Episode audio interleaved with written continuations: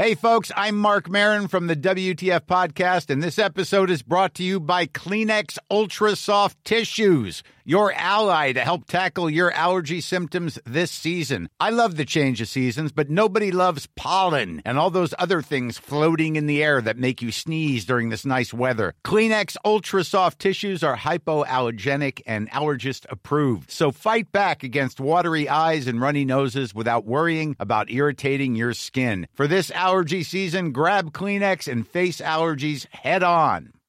One size fits all seems like a good idea for clothes until you try them on. Same goes for healthcare. That's why United Healthcare offers flexible, budget friendly coverage for medical, vision, dental, and more. Learn more at uh1.com.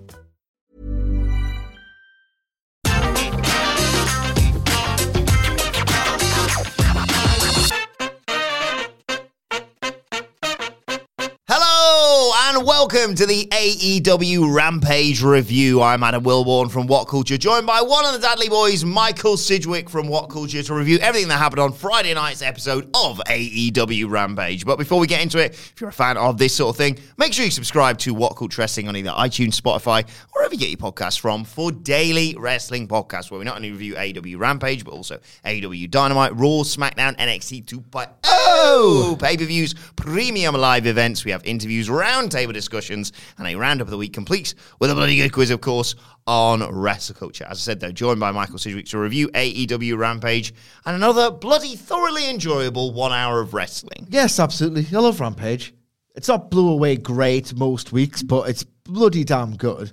And it's just a nice little ritual of waking up knowing that, yeah, I'm quite excited about this, but there's nothing going to blow me away. And then getting quietly blown away by lots of really clever booking or some really bang tidy matches. It's just a wonderful hour of television. I've reached a sort of. Oh, what's the word I'm looking for here, Wilbourn? Is it a compromise to my incredibly exacting standards, or is Yeah. it just what's the word? Maybe a compromise where I've realised that February 2020, this mythical period of which I just think AEW was at its very best, it's a different thing now. It just is. The three hours has to be measured differently to the two, where it just felt like this incredibly anxious wait before the next week where you were so hyped and the entire wrestling fandom was built around it. So it's a different AEW now. Um, I'm coming to accept it, I think, and it's all the easier when you get a goddamn episode of TV like this. Together, Dynamite and Rampage are a nine or an eight most weeks. Sometimes the eight is a seven or whatever, and then the other way around. But I'd rather this, I think, than the two hours. Yeah, I think that the, the, this might be a bit of a backhanded compliment I'm going to give it here. In terms of w- how I would consume wrestling if I didn't have to consume it as part of my job, 100% I'm watching Dynamite the way I do now, i.e., wake up an hour and a bit early than I normally would so I can watch it and I can't, I don't have to even try and avoid social media or YouTube or anything like that because I don't like. You know, having surprises or title match, uh, title uh, switches, or even just great matches spoiled, i.e., oh, this is a great match. Don't tell me that. I just Yeah, want to yeah. enjoy that myself. I think I'd probably watch Rampage the next level down from that. So I'd put it like, probably watch it how I do now, i.e., probably Sunday night. It's like, well, Sunday, I've done every, you know, done all my life admin for the for the weekend and what have you. I'm going to catch up on what happened on on on Rampage because it, it very rarely disappoints. Like you say, it's not as essential Yeah. uh, as, as Dynamite, but uh, it's also not as throwaway as uh, Every the- every WWE show. I was going to say some of the other shows, and I was like, all of the other All of shows. the that we WWE review. shows, yes. Uh, anyway, let's start at the beginning of Rampage with the excellent tag team match. It was uh, Trent Beretta and Rocky Romero, Roppongi Vice uh, versus the Young Bucks.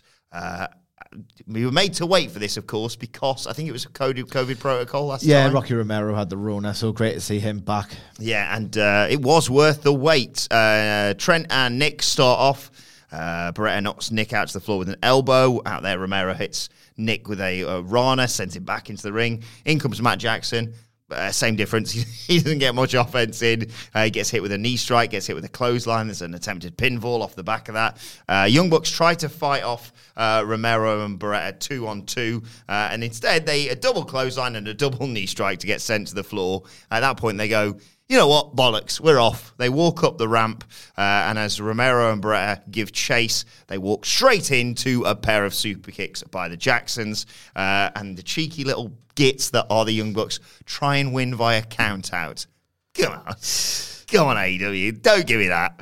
Um, the uh, Romero just makes it back in before the 10 count, but this allows the Bucks to take control. Uh, they hit a double team neck breaker on Romero, take uh, Beretta out, knocking him to the floor with a kick. Then they send Romero out there, and Nick hits that wonderful uh, assisted moonsault onto both of them on the floor. Uh, Orange Cassidy is there. Uh, you've got him in one corner, Brandon Cutler in the other corner.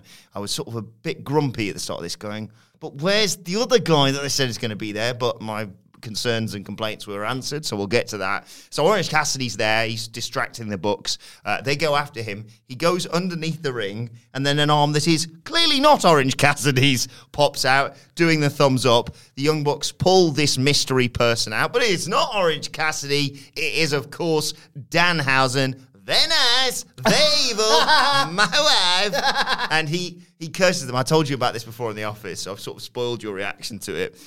But like like you say, the Danhausen, Danhausen's still a bit of a mystery to me, if I'm honest. I'm certainly not one of those people who is as giddy with excitement as I see. I also, though, do recognise the huge bab that he often gets. And it starts with his killing. There's No, and I, I'm certainly not one of those people who's like, I don't like this. I just, I'm, I'm a bit, making a mockery of. I'm a bit sort of indifferent Yes, to it. too. Is the best way of putting it? I, I'm not going to change the channel, but I'm also not going to be sat here next week going, why wasn't Danhausen on this week's AEW shows? But my new favourite thing is he comes out, the great reaction from the fans. He does the point to curse people. And then the camera just sort of stays on him and he goes, right, bye, and just leaves. It's- so it's, it's it's such a weird moment in time that then, you know, it's not like, and then, you know, the other team take over. There was a brief moment where it was like, bye, and then in come Roppongi Vice to, take the take control. Uh, as a result of that, uh, they hit a double tope uh, onto the Bucks and uh, get him back in the ring. So Romero can hit a neck breaker for a near fall. We go to the the break, and when we come back, um, the Young Bucks have beaten down. Uh, Roppongi Vice. I think there's only the Young Bucks that can get away with that spot where Matt encourages the crowd to get behind whoever's injured in the ring. It was Rocky Romero this time. Come on, you can make it to the corner for the hot tag. Except he's the one who's wrestling him. Yeah. So he gets he gets the tag, uh, comes in, just starts kicking the crap out of Rocky Romero, and then they do the best friends hug to the uh, uh, chagrin of the commentary team. Uh, thankfully, though, uh, Rocky Romero fights back, takes them both out with a Hurricane Rana. He gets to Beretta, he gets the hot tag, uh, takes out Nick with a clothesline, drops Matt with a half and half suplex, tornado DDT on Nick. Uh, but Matt pulls Beretta out to the floor. Beretta takes him out with a half and half suplex, and then they hit a Doomsday knee strike, Doomsday device knee strike on Nick on the floor, uh, and Romero hits Nick with a knee to the back of the head as he's in the ropes, and uh, Beretta hits a sliding knee strike for a nice two count. Uh, Nick and Beretta, they exchange German suplexes, and then Romero and Beretta hit stereo German suplexes. Bucks fight back with super kicks, pair of clotheslines from Roppongi Vice. Everyone is down. Romero hits a knee strike, goes for sliced bread, but Matt Jackson counters into a tombstone attempt, wonderfully then uh, rolled through by Romero into a cradle for two. Uh, they get Romero up into that fireman's carry to go for the more bang for your buck, but Romero gets his knees up on the 450, uh, and Beretta catches Matt with a top rope German suplex. Beretta hits strong zero on Matt, that gets a near fall, uh, but Nick throws Romero into the pile to break it up. Uh, Matt survives a doomsday device from uh, Roppongi Vice, and then they super kick both guys, hit the best Meltzer driver ever for a uh, near fall, uh, and then to finish things off, hit the BTE trigger on Rocky Romero for the pin. Post match, Brandon Cutler comes in, goes to the old spray in the eyes gimmick to Orange Cassidy, but he's got sunglasses on, idiot. So uh, Cassidy uh, nails him with the orange punch after doing the kicks, but then turns around into a super kick party from the Young Bucks. Beretta chases off the Young Bucks, but then turns around into Jay White, who hits uh, hits him with the Blade Runner to stand tall. Your thoughts on the match and the post match, Sige? This is excellent. It was so nice to see the young bucks who've not really been involved in AEW um, for various reasons over the past however many months deliver. And I'm sorry, this word has been tainted. WWE's got this horrible thing of just tainting words, but this is legitimately a vintage Young Bucks performance. Um, I really liked the unique way that they launched um, Nick onto the rope for the um, springboard moonsault. That was beautiful. I haven't seen them do that in quite some time. The thing about the Young Bucks, and I never know how they do this, they're so good at their craft. In every single Young Bucks match, right? And I think it was Dave Meltzer who had the epiphany. I don't think this worked one since they became a great team. Obviously, you could go back and some of their early TNA stuff, whatever, wasn't that great, or they hadn't learned how to really craft these epics yet or these bangers yet. Ever since Generation they, Me, yes, yeah. If you go back and watch some of the earlier Generation Me stuff, there's moments where it's like your ambition is better than your ability at this point. Mm. You're trying to do too much, um, but now they're just masters. It was Dave Meltzer who had the epiphany. Like they've never had a match that you couldn't really call very, very good at a minimum, and this was a great match. They constantly, in every single match, no matter where they are on the card, no matter where they are on their character arc, no matter who their opponent is in terms of their ability level, whether they're an FTR or they had great matches with the acclaimed that really helped the acclaimed, or they were barely even a tag team at that point. They do a spot or a sequence in every single match. And even those words, as I sort of form this take, sound like, oh, well, that must be redundant. And yet it isn't. They get a near fall that they kick out of and it always feels like it's the finish. Mm. And the fact that they are kicking out of something that feels like the finish in every single match, somehow one doesn't get boring, and two, when they do double team moves and they're in control, they never feel like they're not the best tag team in the world. Mm-hmm. And yet the amount of times they've put themselves like in character in a perilous position where they're going to lose or they get effectively double teamed. And yet they're so great at the craft that they never feel like they're giving their opponents too much. They give them the most heart pounding near fall ever, virtually in every match. Mm-hmm. And they always put themselves in a position where it's like, oh, they could lose this. And they never don't feel like the best tag team ever.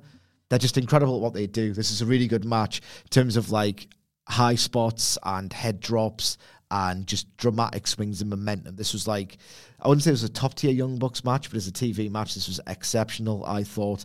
And um, the post match, that's what I was getting grumpy about before when I was like, where's Jay White? I thought he was yes. going to be in the corner. And then I was like, oh, everything's been made up for in this wonderful spot. Yeah, I think this post match was excellent because you got the fun of Orange Cassidy. You got Brandon Cutler looking like a dick, which acted as a really neat contrast between Jay White, who's incredibly effective, whereas Brandon Cutler isn't. So I thought that was really deliberate. Mm-hmm, yeah. Not only got a fun spot, but you got something that acted as a contrast of, oh, Jay White could be helpful to us, unlike, you know, this absolute geek in, wonderful in the role, but oh, his yeah. role is as a perfectly cast geek. Yeah, yes. perfectly cast geek. So I love the contrast there, and I really like the idea of Jay White not necessarily getting in their business or like casting doubt over the outcome or like is he going to screw us over? But no, he just comes in as Adam Cole delivered and advertised as someone who can kick someone's ass and help them out in a real jam when they find themselves yeah. in one.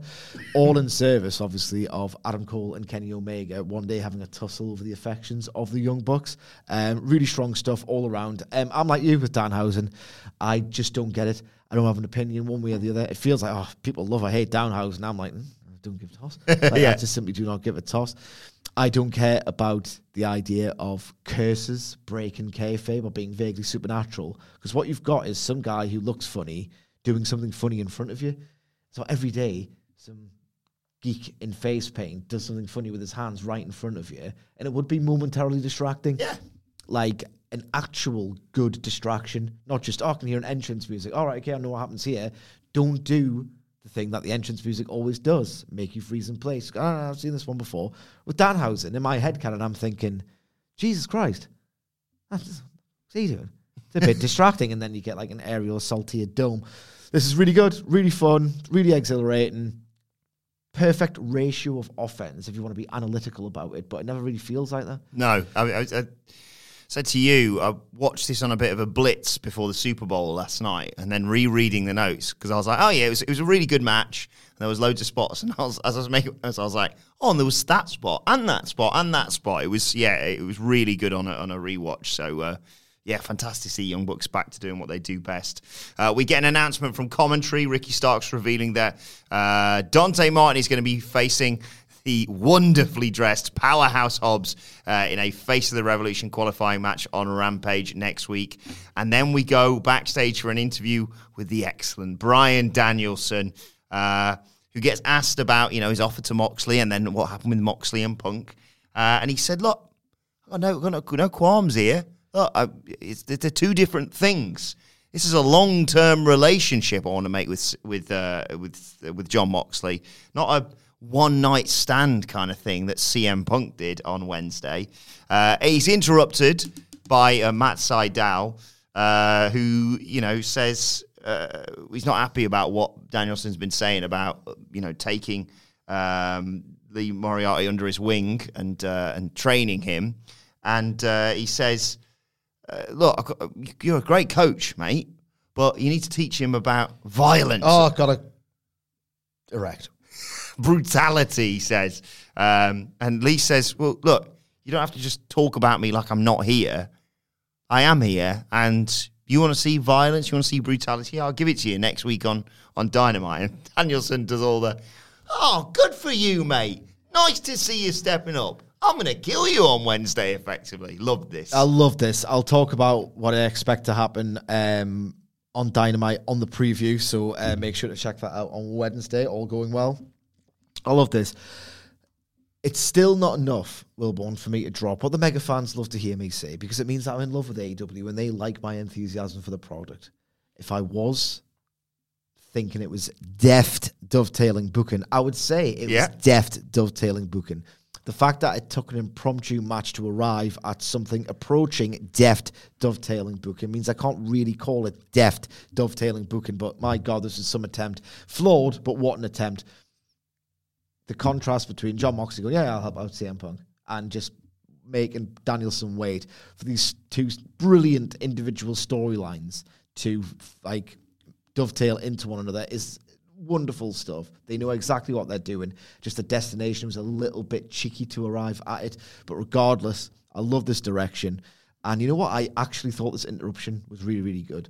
Usually, an interruption is, oh, let's go and find the person we're feuding with because we didn't really have the chance to do that all week or whatever. Yes. So I get annoyed by this. This interruption felt different to me. I don't know if it's just because I love the storyline direction. I don't know if it's just because I love the prospect of the match we're getting on Dynamite. But it genuinely felt like Matt Sydal had been stewing on things that Danielson had said, indirectly disrespected him because he didn't even mention Sydal. Because it's one thing for Danielson to say, oh, Wheeler Yuta's hanging around with geeks who are like really wholesome but stupid geeks who mm. don't have an appetite for winning or anything like that. It's another thing to say, oh, Daniel Garcia is wasting his career because 2.0 are just snot nosed geeks who talk trash.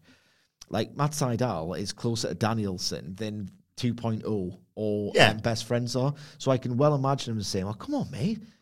Like you know me, when I'm not like that. I'm trying to do what you want to do, mm-hmm. and Danielson going, "Yeah, but you're not quite as good as me." Like I genuinely thought that was a good interruption. Not every like there's a good and bad version of everything. We say it constantly. We, ham- we hammer it home constantly.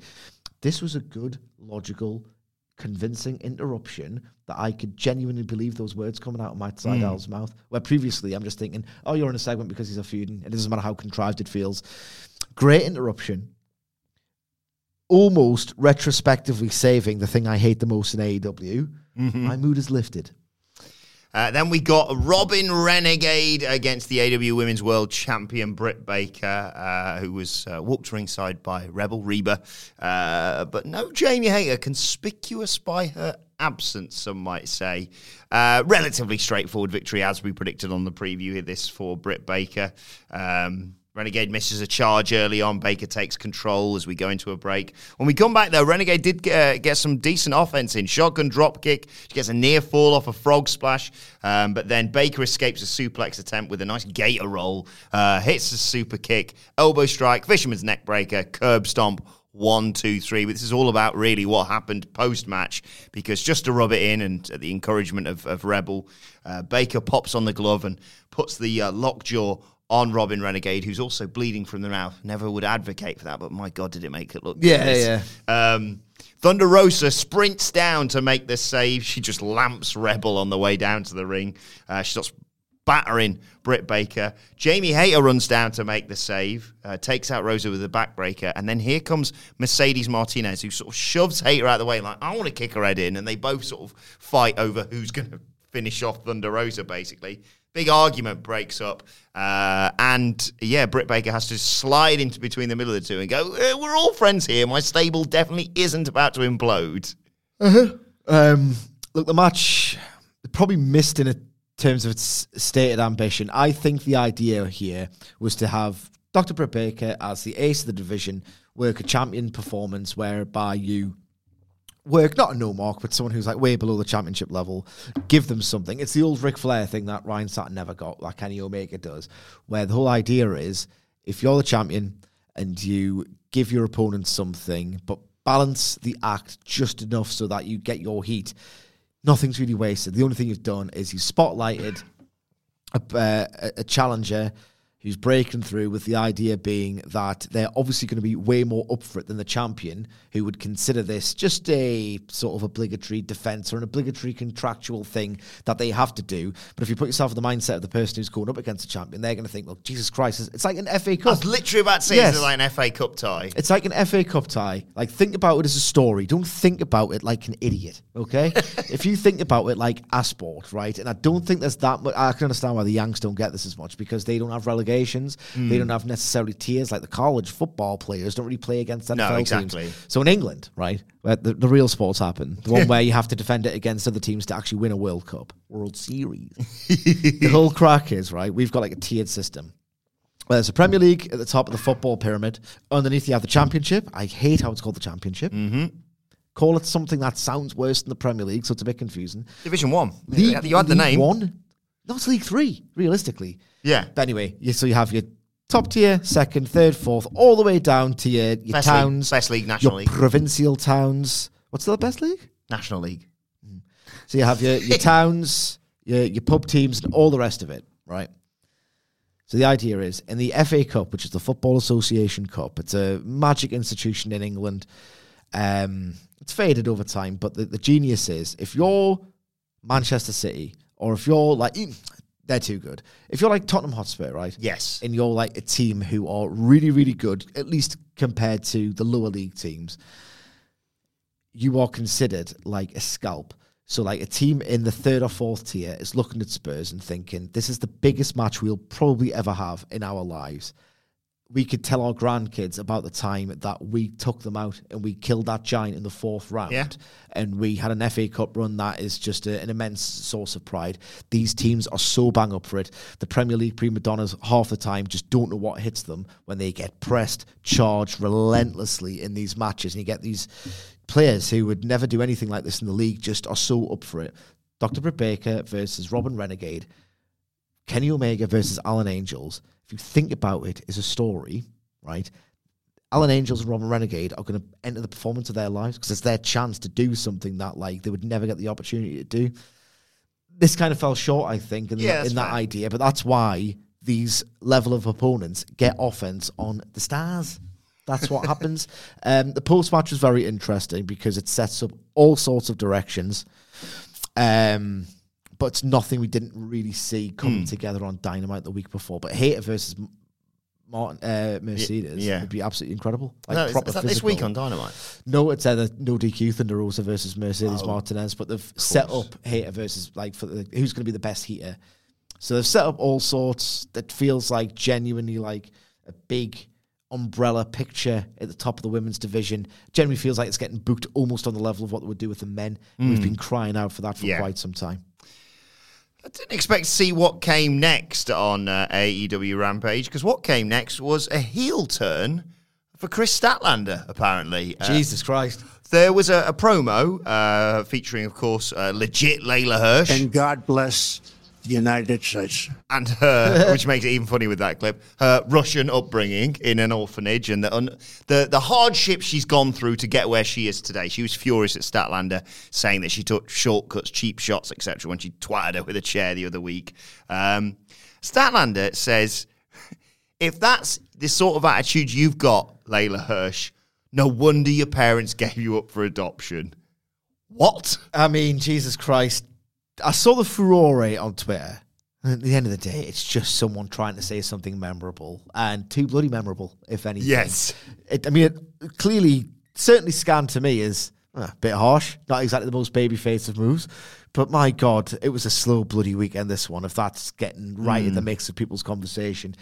I think that Kris Statlander thought, I've come up with an absolute doozy here. Can I say this? And someone's approved it internally and thought, that's a killer line. But for a heel, it's a killer line. For a baby face, it's just way too much. Well, it's it's it it's way too much for someone like Leyla Hirsch. If someone said MJF, I'm not surprised your, your parents got rid of you. That you might be able just to get away with that because or he's such, MJF said it. yeah, because he's such an unbearable asshole. It's like God, imagine him as a kid; he'd be even worse. But like, I was like, I get it. Leyla's the heel in, all this, but I was like, uh, I'm not too sure this is. fundamentally it was a stupid thing to say because one of the reasons why I was kind of against them turning Leyla Hirsch heel, not that she hasn't done exceptionally well so far in the role, is because her real life story is so incredibly impressive. It's a bit like Powerhouse Hobbs, isn't it? Yeah, like I admire her far too much to really root against her. Well, time will tell um, what happens with all of this, but my initial misgivings were, nah, that she's too heroic. Like I admire her too much, and you don't want to remind the audience of her genuine hardships and how impressive she's done in her goddamn life to persevere through that. Um, silly bit of scripting that was all in service of trying to get over. I'll never not, I'll never begrudge someone for trying to get over, even if this was a misguided attempt uh, with which to do it.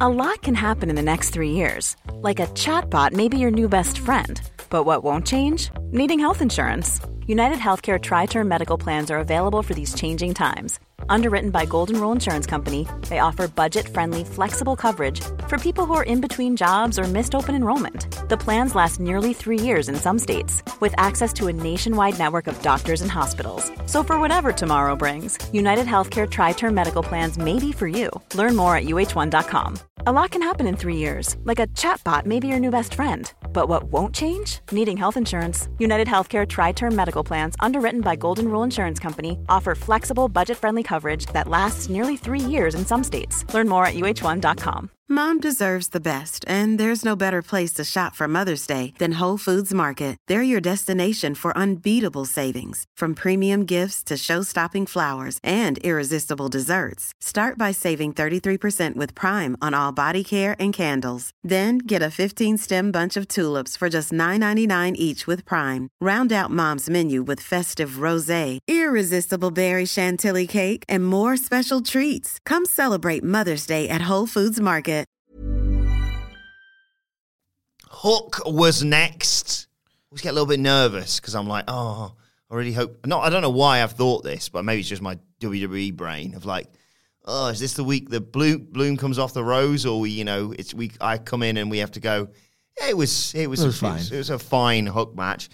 Wasn't this bloody week? I'll tell you that. He was facing Blake Lee, one of QT Marshall's students, of course. Uh, Blake Lee, former amateur wrestling champion. D- uh, didn't matter.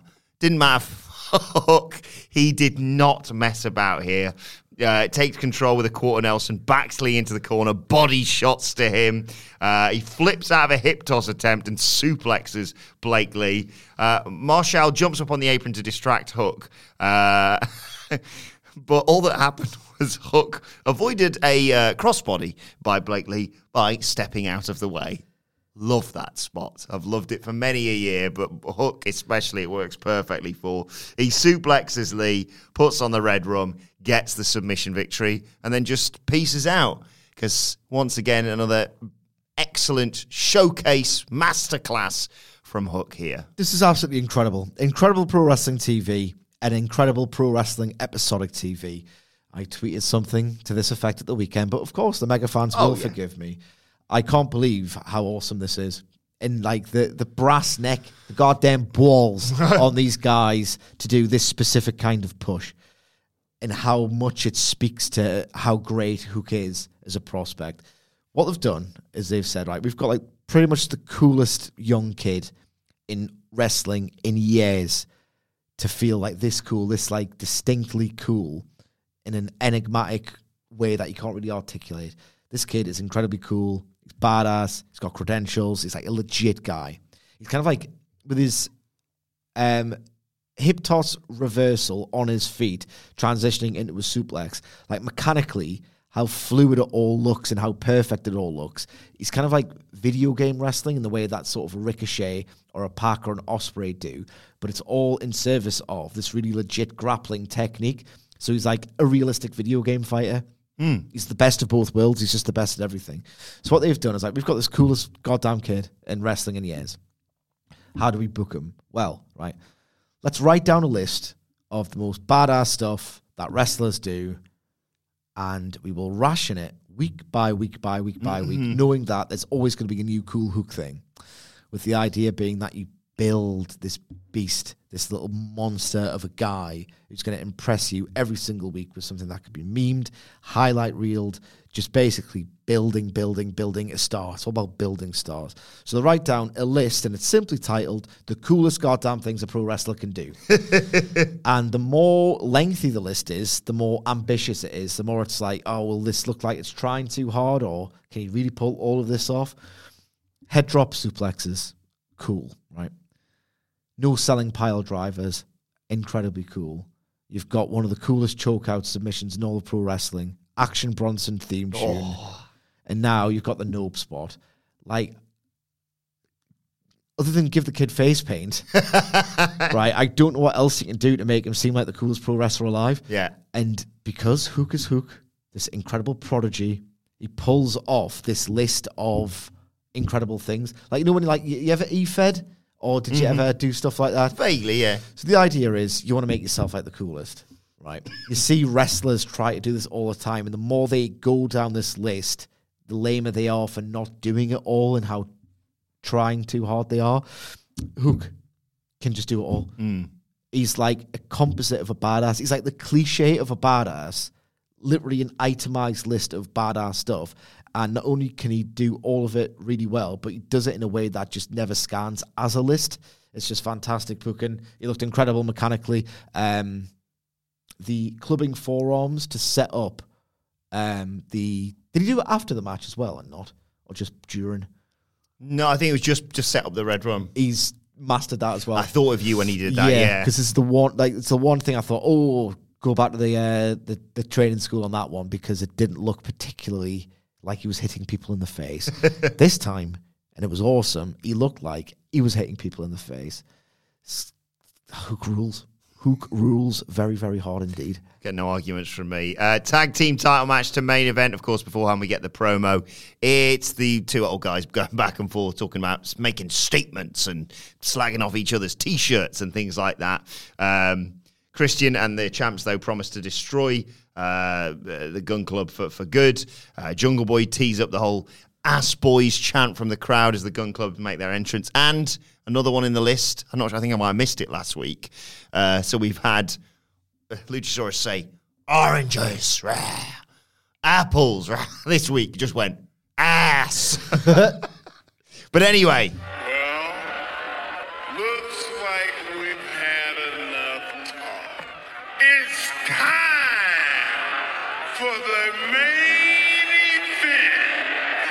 do do the John Silver mouthing along to that in the studio Yes. as that plays out, by the way. Um, really enjoyed this. And uh, I, I said this on, on the SmackDown thing as well. There's been two title matches uh, on these two shows where I went in going, cool. So t- on the preview, title retention. Yeah. On the SmackDown one, Naomi hit a rear view, and my brain, in the time it took uh, to do the 2.9 kick out, had already been like, oh, okay, I guess Charlotte wins the title back at Elimination Chamber. Um, and and this, there was a simultaneous, a double thought here. Oh my God, the Gun Club are winning the tag titles, and oh bollocks, I've got to bring back the Rampage rap. Yep. He- the belt, uh, we'll get to the belt shot anyway. Uh, they start off. Uh, Austin Gunn, Jungle Boy uh, hits him with a, uh, Jungle Boy hits him with a tackle crotch chop. Uh, there'd been a, an early crotch chop uh, from from both teams, uh, directed towards Billy Gunn. One in homage and one in uh, piss take. Uh, step up Hurricane Rana because Jungle Boy's awesome. In comes Colten, takes a lariat. Uh, Luchasaurus gets the tag in, chops Austin. Early on, it looks like uh, Jurassic Express kind of just got this match in hand. Um, Jungle Boy comes off the top with a senton. He gets a near fall. Uh, Colten Gunn gets the blind tag, comes in and clocks Jungle Boy with a lariat. And the Gun Club took control as we went to a, an ad break. When we come back, Jungle Boy's breaking free from a chin lock. Austin gets dumped out to the floor. Uh, Colten missed a splash, but managed to hit a backdrop suplex on Jungle Boy uh, because Jungle Boy oh, went to get the tag from Luchasaurus, but he'd been yanked off the apron uh, by Austin Gunn. Uh, Jungle Boy hit Austin with a super kick, got the tag to Luchasaurus, who came in and just chucked both of them about. Um, he hits him with a double clothesline, uh, goes for the double choke slam, but they escape by dropping to the floor. So Jungle Boy hits a mad tope to take him out, and Luchasaurus hits a standing moonsault for a two count. Anyway, this was the moment where it all sort of changed, and yeah, everyone got kind of sucked into it all. Austin hits the quick draw on Jungle Boy on the floor. Colten tries to pin Jungle Boy with his feet on the ropes, but Christian shoves his legs off there. That causes a come together between uh, Billy Gunn and Christian. And in the midst of this distraction, Jungle Boy turns around to just get nailed between the eyes by Austin Gunn with a belt shot. And I don't really like overacting a lot of times with my wrestling. But Jungle Boy's eye roll, he looked like hmm. something out of a Who Framed Roger Rabbit or something like that. He was like, "Goo." I was like, oh, so the titles are changing hands? One, two, Jungle Boy kicks out uh, at the last second. Uh, him and Austin take out each other with a double clothesline. Luchasaurus yanks Colten out of the ring and just choke slams him into the crowd. In the midst of all this, uh, Christian spears Billy Gunn on the floor. And as uh, Austin Gunn goes for the famous Jungle Boy reverse it and hits the kill switch Unprettier, whatever you want to call it, Christian's finisher to get the pinfall victory. Uh, Jurassic Express will retain the tag titles. And I've moaned for a few weeks about just the oh, uh, two members of the Dark Order or oh, Private Party, the number one tag team, uh, number one contenders. And I know this has been sort of bubbling in the background, so it's not quite the same. But I, I bought this as a, a title match far more than the others. Absolutely, and I enjoyed the others as matches as well. This was a bit different. This I felt like was a real um, credit to Jurassic Express. And following this match, I had another epiphany. Ooh. The epiphany was I'm really into this reign, and I think they've done a goddamn tremendous job. They're not part of a huge, massive, overarching storyline. Like Hangman Page and Kenny Omega, when they were the tag team champions, they were like on Dynamite before there was a Rampage. There's like an inbuilt advantage for them to have this great reign because they were part of this like really intricate, complex storyline that brought in um, the Young Bucks. Um, that teased a potential match between Page and Omega themselves, and then FTR got involved. And then when the Young Bucks took the titles off FTR, who beat Page and Omega, they genuinely felt like they were part of everything because they were like the elite had taken over AEW essentially, and they were all over the show. So it really felt like they were better positioned to have a quote unquote epic, memorable title reign. This is different. This is just a babyface unit taking on all comers. And I'm starting to really get impressed by it. It doesn't really feel as epic or as fundamental to everything AEW is doing. But if you view what they're doing in isolation, I think they deserve all the credit in the world for this title reign. Yeah, I was going to say there, if you don't judge them as uh, a title match is akin to the world title, so as in you don't think about it as like, is this the same as a Hangman Page match or as a Britt Baker match? But instead, you judge them with the you know the TNT Championship or the FTW Championship, like pillars underneath the the, the main two titles. I think I, I, I, you're right. I think if you analyze it in that perspective, Yeah. it's far more palatable. But on the other side of that, you could also approach that as a criticism because the Young Bucks and Kenny Omega and Hangman Page especially made it feel like an actual world title, not just a tag title. But in- in terms of a tag team title reign, this is genuinely, I think, really quite impressive. They work really fun matches in which their opponents, who are just dead rubbers, who aren't going to win, feel elevated and they've got no right to be as dramatic as they are. Like there were moments where, like for example, in this match, eh, I want to put over Gun Club before I put over Jurassic Express. Like there were little moments like when one of them was getting hoid over the top rope, and just in doing so, it was like, right, well, he's gonna land on his head, but I'll tag him anyway. Yes. Like, I generally thought that was a really good tag team, bit of um, creativity. So they were really strong in this match, I thought. That basically, this is the highest possible compliment what Culture Wrestling Podcast can pay a tag team. They reminded me of 2.0. Like, really crafty, sneaky little pricks who've trash talked their way into a title match and they are way better than their bluster and big talk and brashness would suggest. So they've wrong footed Jurassic Express. But I haven't Hmm. And they lean a little bit on the fear of fans of like, these can't be the guys to dethrone Jurassic exactly, Express. absolutely. So I thought this was really well done as a main event. Yeah. Um, Luchasaurus was really good in the role, as he always is. He performed his spot. Like the choke slam into the crowd was really, really nice. Um, but Jungle Boy, like you mentioned the eye roll, I want to put over the kick out. Not only is it in character, because Jungle Boy got over by the strength of his perseverance. We talked about it quite often, the spirited defeat, and how he would always show something before he got put down the idea of him surviving a belt shot was something that he's done in character. Like you can give me your best shot, and that's the only way you're going to beat me. And now he's sort of using those two years of building this person, like this guy who could persevere for two years. It's now informing near falls, which is great. Funny. the 2.9 kick out was genuinely like a Carter Roman Reigns tier because what they do is they don't kick out at 2.9. They roll the shoulder and they're about to kick out Yes. at 2.9 where you think, that's it. It's like genuinely a hard stop and near fall. And if you think about it, Jurassic Express have to wait while Dark Elevation probably goes on too long. And they get all of those matches in the can. Then Dynamite, which is a more, more prestigious TV show, happens. And more often than not, even if it's not a classic, complete bell to bell episode, there's invariably one incredible thing that the crowd are really up for Yes. at least one on a Dynamite, even when the Dynamite episode itself isn't great. Then they get Rampage, which has been kind of stigmatized now as the B show, let's face it. Yeah. A fun enough time most weeks, but not as essential, the, the word you used. At the end of this really long taping block, Jurassic Express have got to get the crowd up for the last match they're going to watch after like four and a half hours. On a tag match that's already happened. when the i.e., tag, yeah, when a hot tag match has already happened against opponents that everyone in their rational mind knows has got no chance of winning these titles, whether it's Silver and Reynolds, Private Party, and now the Gun Club, and yet they get a really nice reaction to every match they have as tag team champions and the crowd even if it's just by the end get really into it and they're exhausted. I think they can be incredibly proud of what they've done as tag team champions so far. Dot dot dot even if it hasn't reached the heights of the previous tag team title reigns.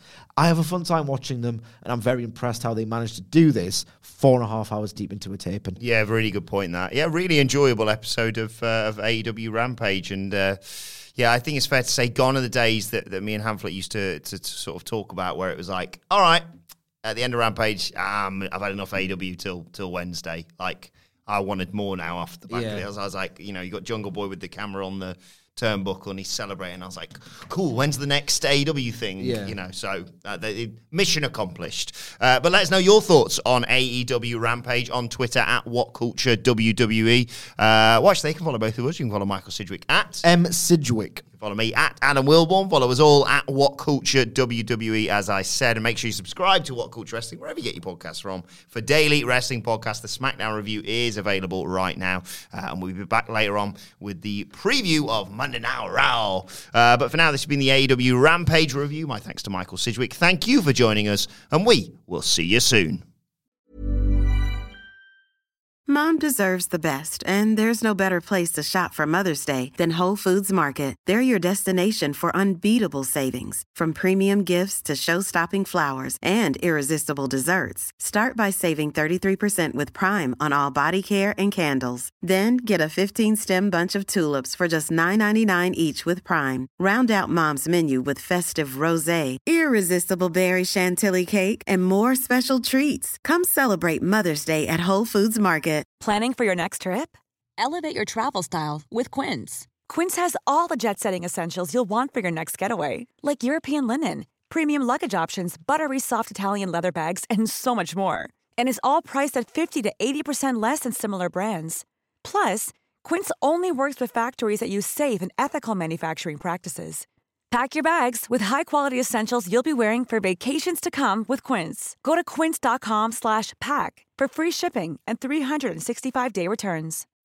When you need mealtime inspiration, it's worth shopping Kroger, where you'll find over 30,000 mouthwatering choices that excite your inner foodie. And no matter what tasty choice you make, you'll enjoy our everyday low prices, plus extra ways to save, like digital coupons worth over $600 each week. You can also save up to $1 off per gallon at the pump with fuel points. More savings and more inspiring flavors make shopping Kroger worth it every time. Kroger, fresh for everyone. Fuel restrictions apply.